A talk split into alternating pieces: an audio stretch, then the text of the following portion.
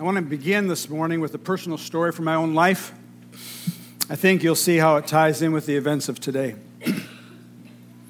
In 1917, a young couple whose names were Wendell and Margaret, who were living in Chicago at the time, got married. For their honeymoon, they took a Great Lakes steamer north on Lake Michigan to a small safe harbor town in northwestern Michigan called Onekama. This is the Michigan plug right here. We're good. They immediately fell in love with the area and they decided that they'd like to purchase a piece of land, which they did one year later, 1918, 100 years ago this year. That newly married couple happened to be my grandparents. They bought four acres of beachfront property right on the shores of Lake Michigan when it sold for pennies.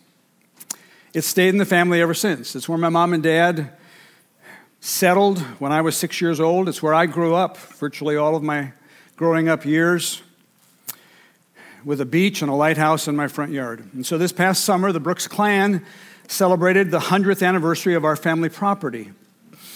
As the West Hills family knows all too well, every year I come back, this is the place that fills a big place in my heart and in the hearts of our entire family. Over the course of 100 years, you can imagine lots of water has passed under the proverbial bridge, or to be more accurate, lots of waves have splashed along the shore. I mean, we have literally thousands of memories.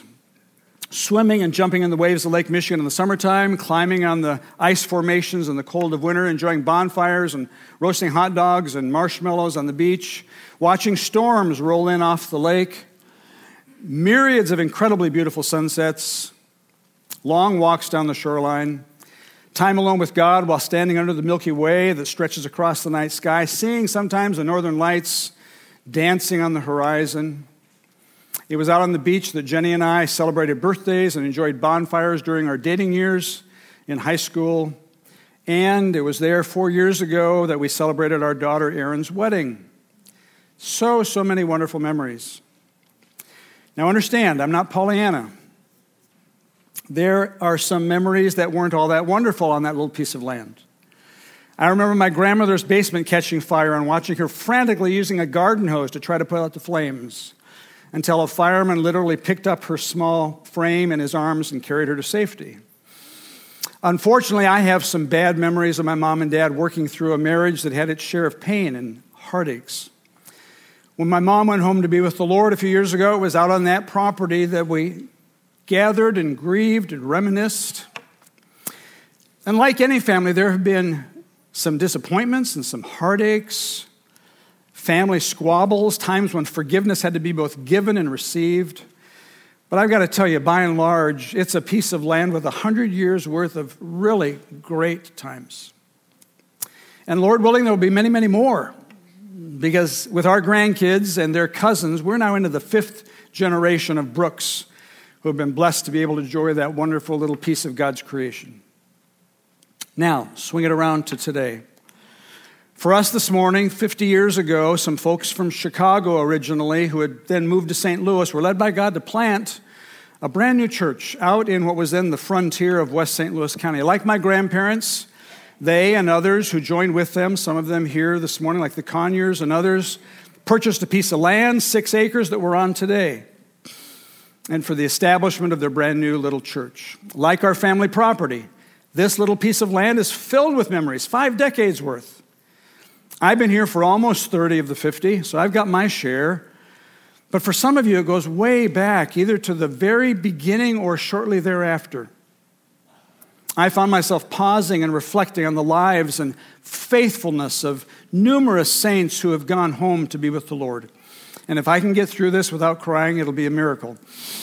Len Nystrom, June's husband, one of our pioneers, a man who, to be perfectly honest, when I first arrived here in 1989 as a much, much younger pastor with much more hair, I found Len to be somewhat intimidating. No, I found Len to be very intimidating. but over the years prior to his death, I just came to love and appreciate his great passion for God's church.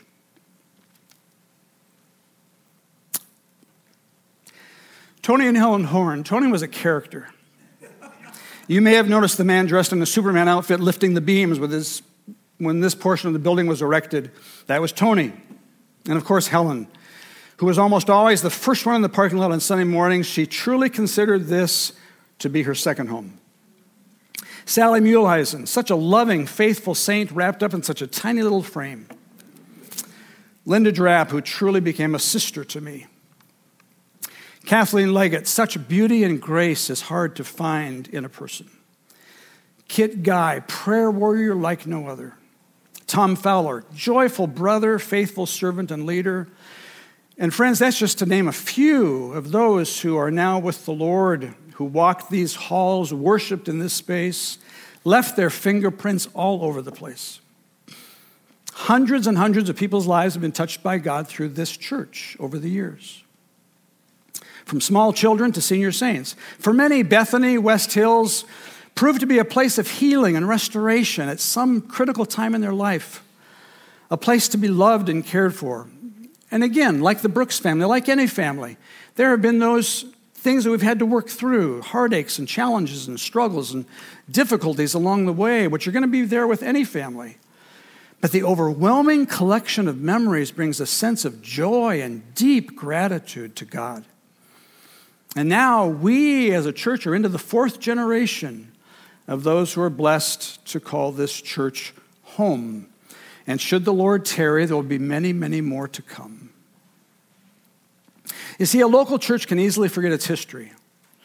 Those who come before us, men, women who poured their lives and hearts into a church's life, I personally am afraid that we as a culture tend to live very much in the moment, living for today, with very little regard and actually very little respect for yesterday.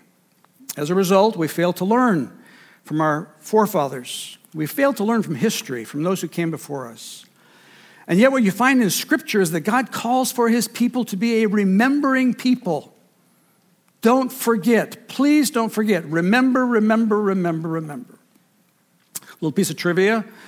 The word remember is in your Bible. It's in my Bible 234 times. Now, fortunately for us, a lot of those references are to the fact that God remembers us. He remembered Noah. He remembered Rachel. He remembered Abraham, Isaac, and Jacob. He remembered his covenant. He remembered his promises. And boy, I'm so thankful that he is mindful of us. One of the great passages, Isaiah 49, the Lord says this Can a woman forget her nursing child? That she should have no compassion on the son of her womb? Even these may forget, yet I will not forget you. I will not forget you. Behold, I have engraved you on the palms of my hands. Your walls are continually before me. Praise God. Our God is a God who remembers his people those who are in Christ should find great comfort and confidence and strength in knowing that your Heavenly Father is always mindful of you, whatever you're going through. And so that's not where the problem lies. The problem lies with us. We're extremely forgetful. And that's why God reminds us over and over and over again in his, in his book that we must not forget these things, especially things that are critical to life and to death and to everything in between. Let me mention just two areas of remembering this morning. First of all, the obvious remember your past. We need to be people who remember our past, our heritage. That was Israel's perpetual problem. They forgot their past. Even though the Lord continually warned them, don't do that. Deuteronomy 6. When the Lord your God brings you into the land that he swore to your fathers, Abraham, Isaac, Jacob, to give you, with great and good cities that you didn't build, houses full of all good things that you didn't fill, cisterns that you did not dig, vineyards and olive trees that you did not plant. When you eat and are full, then take care. Be careful, lest you forget the Lord who brought you out of the land of Egypt, out of the house of slavery. Just a thought it seems to me that we especially tend to forget the past when life is going really good for us in the present. That was the case for the Israelites. They were living in towns and cities that were flourishing. Their cisterns were overflowing. For us, that means your ice maker is working and your refrigerator. Vineyards and olive trees, abundant with fruit. That means Schnucks and Dierbergs are always going to have everything you could possibly want. Your closets are full, your pantry is full, your stomach's full, everything's full. Materially, life is good. Friends, that is when you will be most prone to forget. If not to forget, to take for granted the Lord. Notice what they would be most tempted to forget that it was the Lord who brought them out of the land of Egypt. Remember what the Lord your God did to Pharaoh? Remember? You shall remember the whole way that the Lord your God led you for 40 years. For them it was 40, for us it's 50. That he might humble you, testing you, Remember the days of old. Consider the years of many generations. Ask your dad, he'll show you. Ask your elders, they will tell you. Parents, we're to be doing that with our kids, telling our children and our grandchildren of the faithfulness of God. We as a church are to pass on the history of those who've gone before us.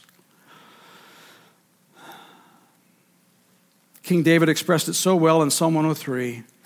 Bless the Lord, O my soul, and forget not all his benefits, who forgives all your iniquity, heals all your diseases, redeems your life from the pit, crowns you with steadfast love and mercy, satisfies you with good. Brothers and sisters, every day you need to remember what God has done for you. Every day. And the same for us as a church. And so let today be a day for remembering the past. But also, we're to remember the promise. Judd pointed it out to us earlier. One promise in particular that applies to a day like today. It's the promise that Jesus made to the 12 when Peter first confessed his faith publicly, if you will. It's on the bottom of your program. I want you to read it with me aloud. Jesus said to Peter, and he says to you and me, Read it with me. I will build my church, and the gates of hell shall not prevail against it. Let me break it down briefly. I, the Son of God, the one who took on flesh, lived for a while among us, the one in whom all the fullness of God was pleased to dwell, the one who paid the price for our redemption and our salvation, the one who foreknows, calls, justifies, sanctifies, glorifies. I, Jesus, the Lamb who was slain for the sins of the world, the one who will one day return, the King of kings and the Lord of lords. I will build, because unless the Lord builds the house, those who build it labor in vain. I will build it with myself as the cornerstone. I will build it with living stones, a spiritual house in which God will dwell by his Spirit. I will bind it together and make it secure, because I am the one in whom all things hold together. And that which I begin, I always bring to completion. And I will receive all the glory when it's finished, because I will build. I will build my church. It's mine, says the Lord. It's not yours. It doesn't belong to any man. No church should ever be referred to as being so and so's church. No, Christ is jealous about this. It's His church. Therefore, you can be sure that He'll protect it from the enemy. It may go through trials, it may be tested, it may experience struggles and hardships, but it will never be forsaken. Never. Jesus says, You're my church. With all your weaknesses, all your failings, your acts of waywardness, in spite of your proneness to wander, you're mine. You're my bride. I laid down my life for you. I will always love you. I will build my church, ecclesia, ekkaleo, called out ones. The true church is comprised of all who've been called out to belong to God, called out of the world, called out of our sin, called out of the darkness and into his marvelous light, called from death to life. The church is made up of all who are called to belong to Christ Jew, Gentile, slave, free, male, female, young, old, rich, poor. All who have been called according to God's purpose. All who have called to be saints, together with all those who in every place call on the name of the Lord. We are the church, the called of God. And the gates of hell shall not prevail against it. This year, the Cardinals did not prevail. The Cubs are hoping to prevail. The Braves are hoping. The Brewers are hoping. The Red Sox. Prevail means to triumph. Prevail means to win, to rule, to reign the day. Jesus said, The gates of hell shall not triumph. The gates of hell shall not reign. The gates of hell shall not rule against the church because it's mine. See, the gates of hell is a reference to death and darkness and destruction brought on those who reject God, along with the devil and all of his angels. Christ says, These shall not prevail. They shall not win against Christ and his church. Not ever. At the end of the, at the, end of the age, brothers and sisters, the church will stand victorious.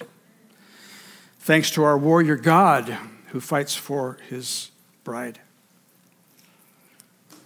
And so, yes, today is most definitely a day for remembering Remember your past. Remember the Lord. Remember the promise He gave to His church. But it's also a day for renewing. It's a day for renewing what you love. Let me give you just three short ideas here that I believe are right in line with what, why we're here today.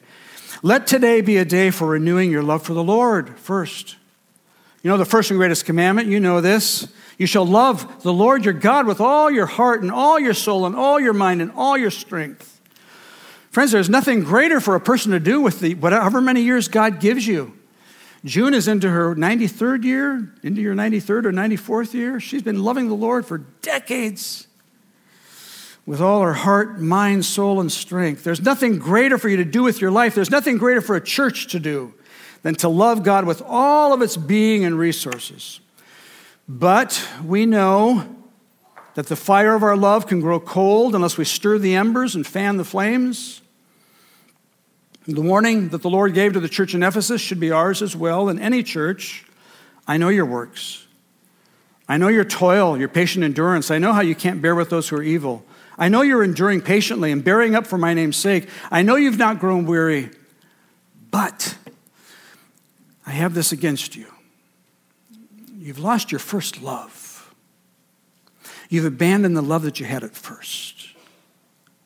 You're doing all those things that a good church should do, but your love for me, it's not what it used to be. Uh, may today be a day wherever you serve, wherever you worship, whatever, wherever you happen to live, may today be a day for renewing your love for the Lord as you gather with the saints. Also, it should be a day for renewing your love for God's church. That pretty much goes right in line with what I've been saying before. Wherever you serve, wherever you worship, renew your love for that which is so dear and precious to Christ. The Lord of the church loves, loves, loves the church. It's his bride.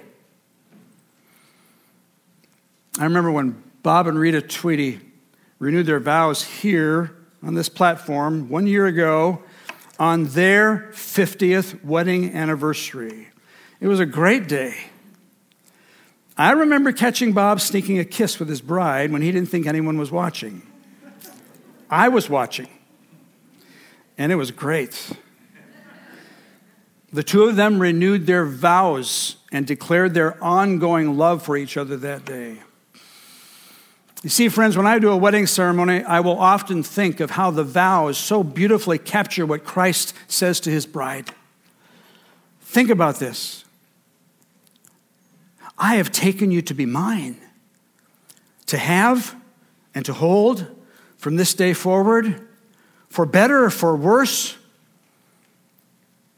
when you're at your best and when you're at your worst, for richer, for poorer, when you're filled with abundance and when you are destitute, in sickness and in health, when you are sick with sin and when you are healthy with righteousness, to love and to cherish, I will love you and I will cherish you until I bring you to share with me in the marriage supper of the Lamb.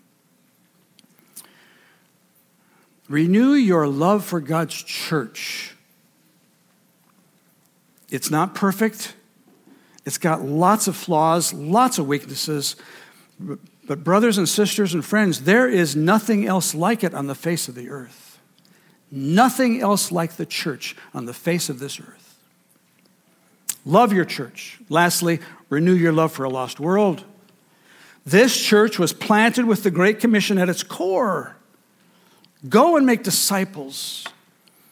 Go into all the world and proclaim the gospel to the whole creation. You are the light of the world, Jesus said. The gospel of the kingdom will be proclaimed throughout the whole world. As our missionaries reminded us this morning, and some who were blessed to have with us here as well. You see, friends, we, of all the people on the face of the earth, are the possessors of the only message that truly makes a difference. We are the possessors of an eternal hope that your friends and neighbors and relatives need. We know how the story ends. We know there's a day coming when the king will return and he'll gather unto himself all who are his. We know that for as much time as God grants us to live on this good earth, we're called to be his witnesses, both through our deeds and through our words. This is a good time to renew our love for the world for which Christ died. A day for remembering, a day for renewing.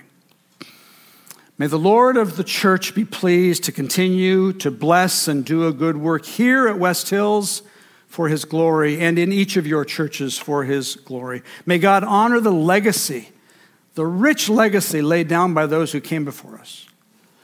May the present West Hills family continue to build on the foundation that was laid 50 years ago. May we be faithful to the task.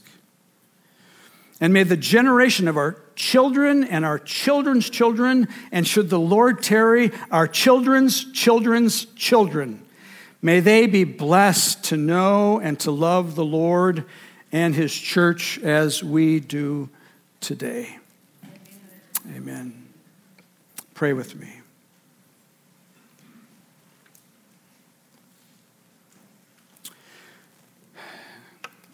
It is with hearts that are full, Lord God,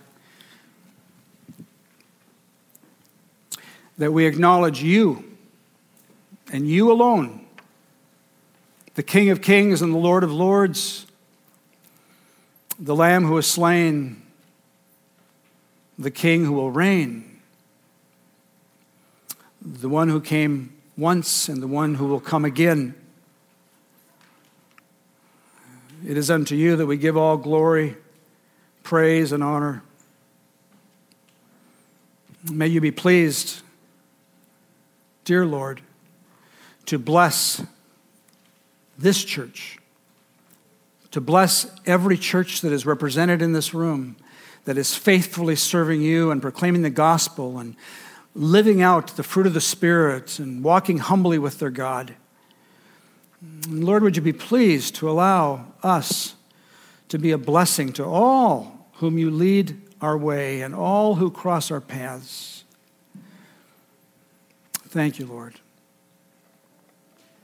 And now to him who is able to do immeasurably more than all that we could ask or imagine, according to his power that is at work within us, to him be glory in the church and in Christ Jesus throughout all generations, forever and ever.